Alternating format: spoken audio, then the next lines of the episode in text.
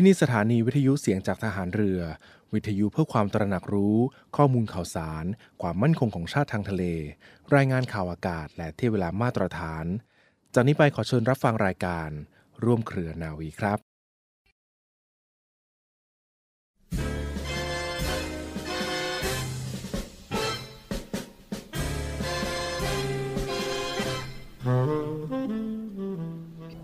คำที่ชอบมากในพระพุทธศาสนา คือวิริยะ วิริยะนี่ออกมาในรูปภาษาพูดธรรมดา ก็หมายถึงความอุตสาหะ เพราะเขาใช้คำว่า วิริยะอุตสาหะ คนนั้นมีความวิริยะมาก หมายความว่ามีความอุตสาหะมาก มีความขยัน มีความอดทน แต่วิริยะกลายมาเป็นคนที่มีวีระ เป็นคนที่กล้า อย่างเช่นคำว่า วีระบุรุษ วีรชน คนที่กล้าก็วิริยะนี้ ความอุตสาหะหรือความกล้าก็เป็นคำที่สำคัญ ต้องกล้าที่เผชิญตัวเอง กล้าที่จะลบล้างความขี้เกียจเกียจคร้านในตัว ให้หันมาพยายามอุตสาหะ ก็ได้เป็นวิริยะอุตสาหะ วิริยะในทางที่กล้าที่จะค้านตัวเองในความคิดพิเรน ก็เป็นคนที่มีเหตุผล เป็นคนที่ละอคติต่างๆ ก็หมายความว่าเป็นคนที่คิดดีที่ฉลาด วิริยะในทางที่ไม่ยอมแพ้แม้แต่ความเจ็บปวด ความกลัวจะมาคุกคาม ก็ทำสิ่งที่ถูกต้อง ก็เป็นคนกล้า ถึงชอบคำว่า วิริยะ พระราชดำรัสของพระบาทสมเด็จพระบรมชนากาธิเบศรมหาภูมิพล อดุญเดชมหาราช บรมนาถบพิตร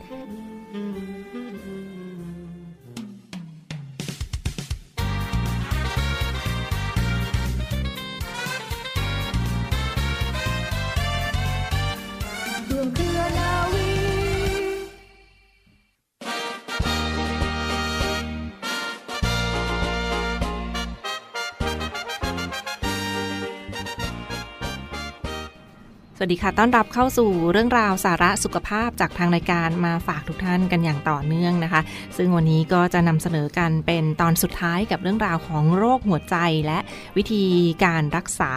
ในส่วนของโรคหัวใจกันด้วยในครั้งนี้ค่ะ ทางรายการยังคงอยู่กับคุณหมอ นาวเอก นายแพทย์ พิทักษ์ พงษ์นนทชัย หัวหน้าศูนย์หัวใจจากโรงพยาบาลสมเด็จพระปิ่นเกล้ากรมแพทย์ทหารเรือ มาร่วมพูดคุยกับเราต่อเนื่องในวันนี้ค่ะกราบสวัสดีค่ะคุณหมอค่ะ ครับ สวัสดีครับค่ะ ซึ่งตอนที่ผ่านมาเราก็ได้นำเสนอกันไป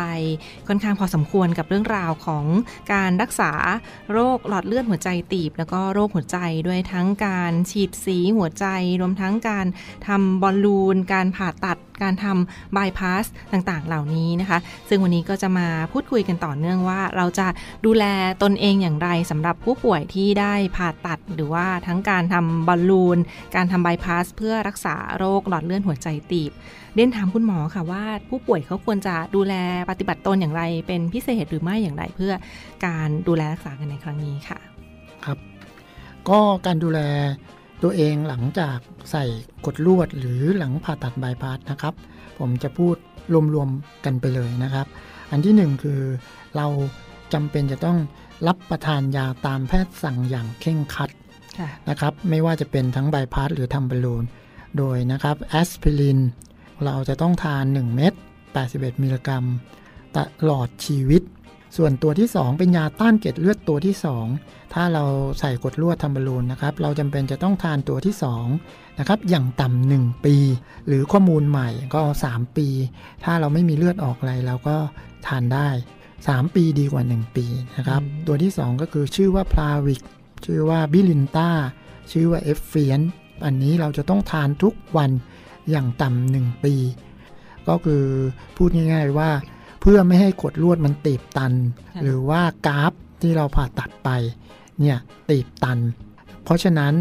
การผ่าตัดง่ายๆทำฟัน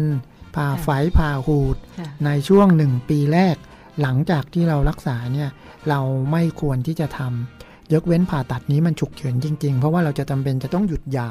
เพราะฉะนั้นค่ะในช่วงหนึ่งปีแรกเราจะไม่อยากที่จะไปรบกวนเรื่องยาของเขา ส่วนอันที่สองก็คือเรื่องการหลังผ่าตัดบายพาสในช่วงแรก เราก็ต้องออกกำลังกาย ฝึกการหายใจนะครับทำกายภาพบำบัด เพราะว่าพวกนี้เวลาเราเจ็บเราจะไม่ค่อยหายใจ เพราะฉะนั้นปอดเราจะแฟบ เราจะมีน้ำอยู่ในเยื่อหุ้มปอด เพราะนั้นอันนี้หน้าที่ของเราก็คือ ออกกำลังกาย หายใจเข้าให้พุงป่อง พื่อไม่ให้ปอดมันแฟบค่ะนะครับ อันนี้ก็จะช่วยเรื่องพักฟื้นหลังผ่าตัด โดยส่วนใหญ่ประมาณ 4-6 สัปดาห์ เราก็จะกลับมาปกติแล้ว ส่วนทางด้านอย่างอื่นที่โดนถามบ่อยๆ ก็คือ ชากาแฟกินได้ไหมค่ะนะครับ ก็ข้อมูลก็คือกาแฟทานได้ แต่ว่าเราก็อย่างที่บอกก็คือต้องลดมันลดเค็ม อันนี้ก็คือแต่ชาเนี่ยกินได้นะครับ น้ำตาลในชาเนี่ยไม่ควรใส่ นะครับมันมีข้อมูลทั้งจากกาแฟเนี่ยว่ากิน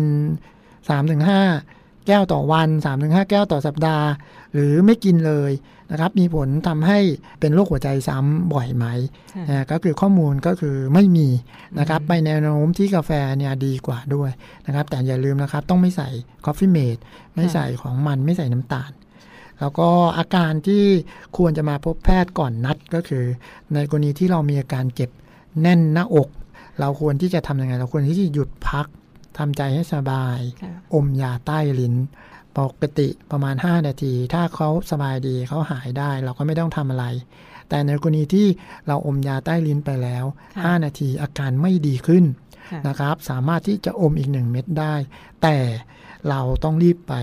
พบแพทย์ที่ห้องฉุกเฉินโดยด่วนครับ ข้อแนะนำดีๆสำหรับการดูแลพฤติกรรมหลังการผ่าตัดดังที่คุณหมอได้กล่าวไปไม่ว่าจะเป็นการทานยาอย่างสม่ำเสมอนะทานอาหารให้เหมาะสม โดยเฉพาะลดอาหารที่มีไขมันสูง แล้วก็มีความเค็มมากเกินไปเหล่านี้ค่ะก็ควบคุมทั้งอาหารแล้วก็การออกกำลังกายด้วยนะคะดังนั้นก็เป็นปัจจัยสำคัญที่จะลดความเสี่ยงต่อไปในอนาคตด้วย ซึ่งถ้ามีอาการผิดปกติใด ๆ ค่ะ ดังที่คุณหมอได้กล่าวไปก็ให้รีบหยุดดกิจกรรมนั้น แล้วก็ทานยาและรีบไปปรึกษาคุณหมออย่างทันท่วงทีค่ะ และเห็นว่ามีอีกหนึ่งประเด็นเพิ่มเติมค่ะคุณหมอคะเป็นเรื่องราวของการป้องกันกันด้วย บางท่านที่ยังไม่เป็นโรคนี้หรือว่าเราควรจะป้องกันอย่างไรไม่ให้เป็นความเสี่ยงเป็นโรคหลอดเลือดหัวใจตีบด้วยนะมีวิธีการป้องกันอย่างไรบ้างค่ะ ครับ สำหรับแนวทางการป้องกันนะครับ อันที่หนึ่งก็ก็ก็ผมจะแยกทั้งสองอย่างครับสำหรับคนที่ไม่เป็นโรคเลยค่ะยังไม่เคยเป็นโรคเราก็เรียกว่าป้องกัน primary prevention เนาะสำหรับคนที่เป็นโรคแล้วนะครับเราป้องกันไม่ให้กำกลับเป็นซ้ำเราก็เรียก secondary prevention เพราะฉะนั้นการป้องกันเนี่ยก็คือได้ทั้งคนที่ไม่เคยเป็นโรคและการการเป็นโรคนะครับอันแรกเลยก็คือเรื่อง exercise exercise ที่มีประโยชน์ต่อหัวใจเนี่ยเราจะเรียกว่า cardiovascular exercise คืออะไร คือการออกกำลังกายที่หัวใจทำงานค่อนข้างที่จะต่อเนื่องคงที่ไม่เหวี่ยงไปเหวี่ยงมานะครับ เช่น การเดิน การวิ่งค่ะการขี่จักรยาน การว่ายน้ค่ะำนะครับ ไม่ใช่ตีแบด ไม่ใช่เตะฟุตบอล ไม่ใช่เล่นแบดมินตัน อันนี้หัวใจมันจะเหวี่ยงไปเหวี่ยงมานะครับ เพราะฉะนั้นเราต้องการที่การออกกำลังกายที่หัวใจ ทำงานคงที่นะครับ แล้วเราต้องการเท่าไหนก็คือเราต้องการ cardiovascular ก็คือการทำงานขนาดกลาง ก็คือ heart rate zone 2นะครับ ถ้าเราไปอ่านเยอะๆ เราจะรู้ว่า heart rate zone 2 heart rate zone 2คืออะไร คือให้หัวใจเราทำงานประมาณ 70%นะครับ เราจะรู้ได้ไง 70%เอา 220 ลบอายุ มันก็จะคืออัตราการเต้นของหัวใจ 100%ค่ะนะครับ เราเอา 70%เข้าไปคูณ เพราะฉะนั้นเราต้องการหัวใจที่ทำงานเท่านั้นค่ะประมาณ 70%ของ maximum heart rate แล้วก็เป็นการออกกำลังกายที่หัวใจมันคงที่ แล้วก็ใช้ระยะเวลา 40 นาทีค่ะต่อ 1 วัน แล้วก็3-5วันต่อสัปดาห์ หรือเวลารวมก็คือ 150 นาทีต่อสัปดาห์ อันนี้ก็คือจะเป็นการออกกำลังที่มีประโยชน์ทำไมมันถึงมีประโยชน์นะครับ อันที่ 1 ก็ทำให้หัวใจเราแข็งแรง อันที่ 2 มันจะบอกร่างกายเราว่าให้ทิ้งแฟตนะครับให้ทิ้งไขมันเขาเรียกว่าเบิร์นแฟตถ้าเราออกกำลังกายอย่างนี้หนึ่งมีโรคไม่มีโรคปลอดภัย อันที่2ไขมันในหลอดเลือดจะโดนทิ้งออกไปค่ะจะไม่มีการสะสมในร่างกาย ส่วนนั้นต่อไปก็คือเป็น heart healthy diet นะครับ heart healthy diet ก็คือกินเกลือน้อยๆ กินของมันน้อยๆ แล้วเราจะกินน้อยแค่ไหน หรือจำเป็นจะต้องกินยาหรือไม่ต้องกินยาค่ะผมแนะนำเลยนะครับ ส่วนใหญ่ 85%นะครับจำเป็นจะต้องใช้ยานะครับ เราจะกินน้อยแค่ไหน เราก็ขึ้นอยู่กับเป้าหมายของตัว LDL LDL คือไขมันตัวร้ายนะครับ ถ้าเราเป็นโรคแล้ว นะครับ เราต้องการระดับ LDL ที่น้อยกว่า 70ทำยังไงก็ได้ เรา Heart Healthy Diet แล้วถ้ามันยังไม่ได้ เราก็ต้องกินยาให้มันน้อยกว่า 70 อันที่ 2 ถ้าเราเป็นเบาหวานเอ่อเราออกกำลังกายและ Heart Healthy Diet และทุกอย่างแล้ว เป้าหมายเรา LDL เราก็ต้องน้อยกว่าร้อยถ้าเราไม่น้อยกว่าร้อยเราก็ทานยาสำหรับคนที่ไม่มีโรคประจำตัวอะไรเลย ทุกอย่างสบายดี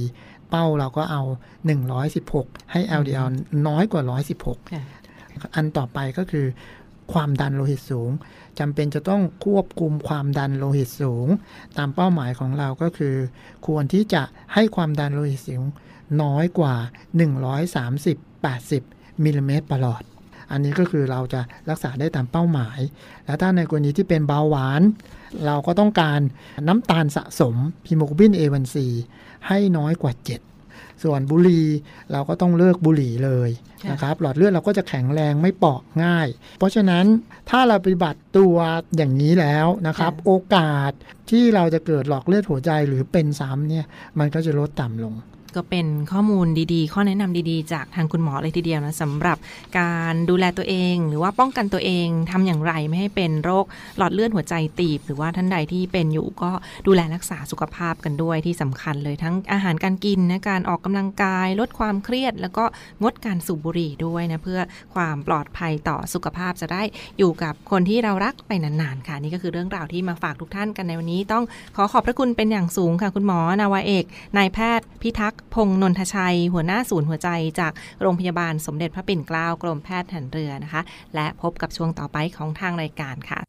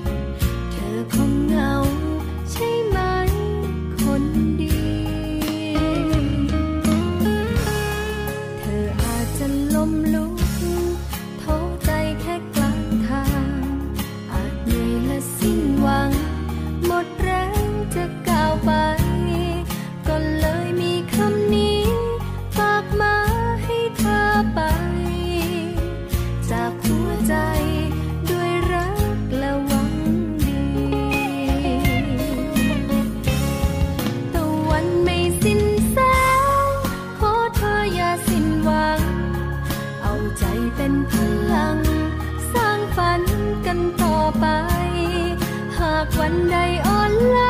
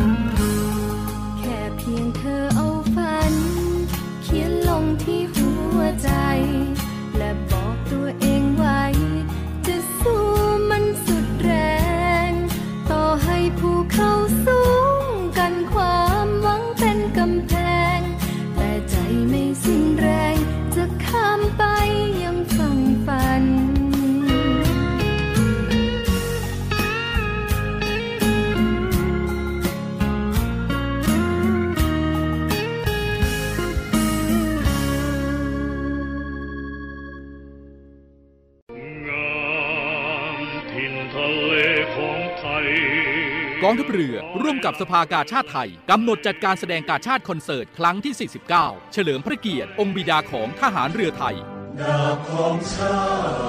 ติเล่มนี้ แสงทิพย์แห่งอาภากร เสียงทิพย์จากราชนาวี ในวันที่ 27 และ 28 มิถุนายน 2566 เวลา 19นาฬิกา30 นาทีณศูนย์วัฒนธรรมแห่งประเทศไทย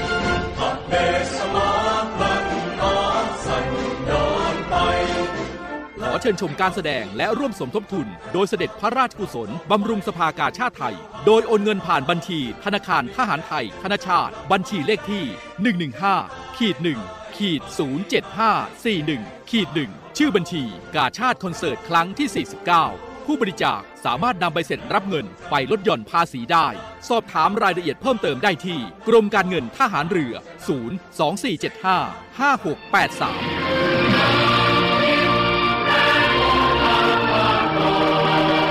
เราช่วยกาชาติ กาชาติช่วยเราเพื่อไทยชนไหนให้ใครดูหมิ่นแผ่นดินไม่ไรลูกไทยเจ็บสวง ต่อเนื่องกันที่อีกหนึ่งข่าวสารประชาสัมพันธ์มาฝากคุณฟังกันนะเป็นในส่วนของหน่วยบัญชาการนาวิกโยธินกองทัพเรือ และหน่วยเฉพาะกิจ ทหารพรานนาวิกโยธิน กองทัพเรือค่ายเทวาพิทักษ์ค่ะ เขากำลังเปิดรับสมัครบุคคลพลเรือนเขาเป็นอาสาสมัครทหารพราน นาวิกโยธิน ในส่วนของหน่วยเฉพาะกิจ ทหารพราน นาวิกโยธิน กองทัพเรือค่ายเทวาพิทักษ์นะคะ ซึ่งก็อยู่ที่บริเวณจังหวัดจันทบุรี มีกำลังเปิดรับสมัครบุคคลพลเรือนเข้ามาเป็นอาสาสมัครทหารพรานประจำปี 2566 กันในช่วงนี้ค่ะ ในปีนี้เปิดทั้งหมด 39 อัตราด้วยกันนะคะ ทั้งหมด 39 อัตราด้วยกันก็มีทั้งเพศชาย 37อัตราและเพศหญิงอีก 2 อัตรานะคะ ซึ่งก็เป็นคุณสมบัติที่สำคัญของน้องๆที่จะสมัครเข้ามาในครั้งนี้ ก็เปิดรับสมัครเพศชายค่ะ อายุระหว่าง 18 ถึง 30 ปี และเพศหญิงนะคะ อายุระหว่าง 18 ถึง 25 ปี สนใจก็ลองสมัครเข้ามาได้เป็นในส่วนของ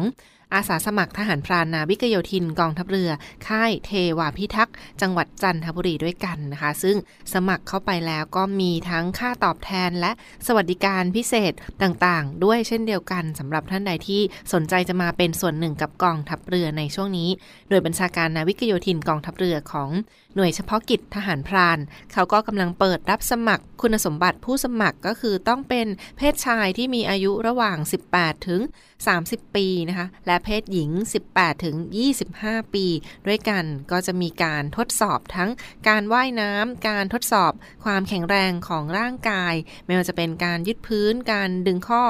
การลุกนั่ง การวิ่งและทักษะต่างๆ ทางทหารอีกสักเล็กน้อยนะสนใจก็ลองสมัครเข้ามาได้ และประวัติที่สำคัญก็คือต้องไม่เคยต้องโทษคดีอาญา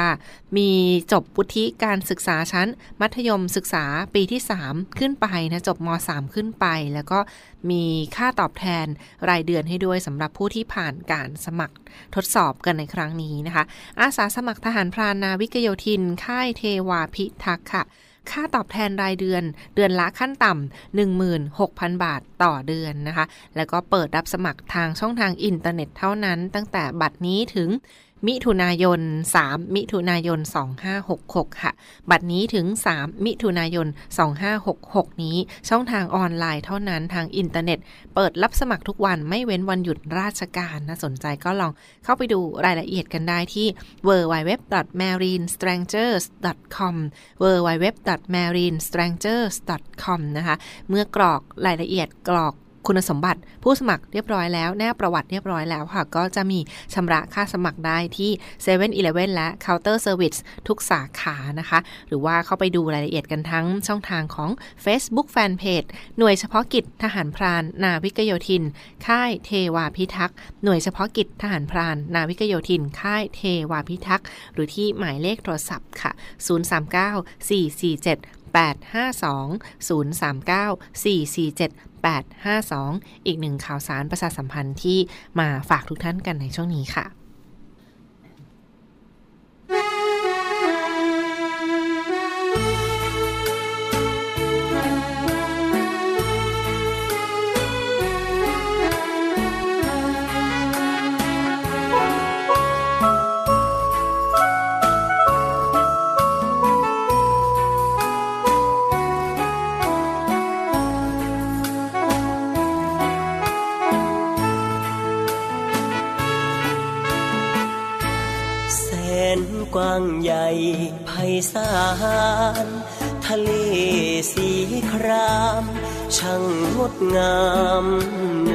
ค่า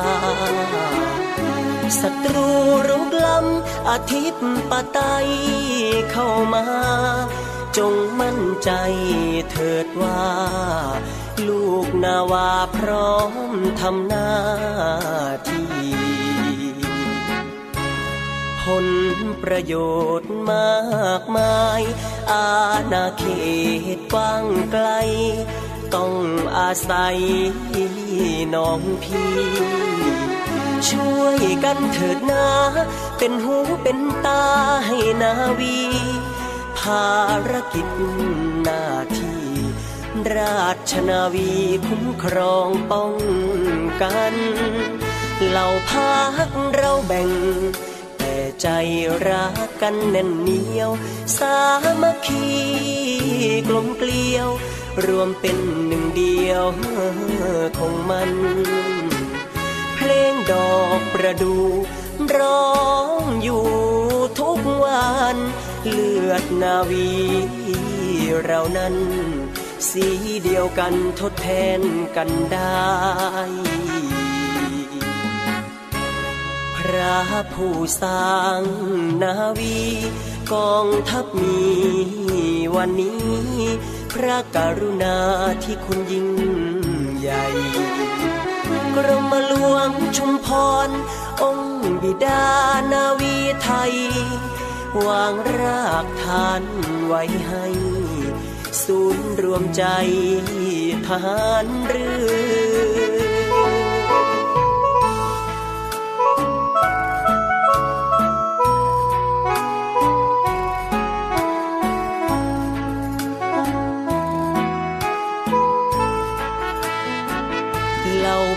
ักเราแบ่ง แต่ใจรักกันแน่นเหนียว สามัคคีกลมเกลียว รวมเป็นหนึ่งเดียวของมัน เพลงดอกประดู ร้องอยู่ทุกวันเลือดนาวีเรานั้นสีเดียวกันทดแทนกันได้ ระผู้สร้างนาวี กองทัพมีวันนี้ พระกรุณาที่คุณยิ่งใหญ่กรมหลวงชุมพร องค์บิดานาวีไทย วางรากฐานไว้ให้ ศูนย์รวมใจทหารเรือ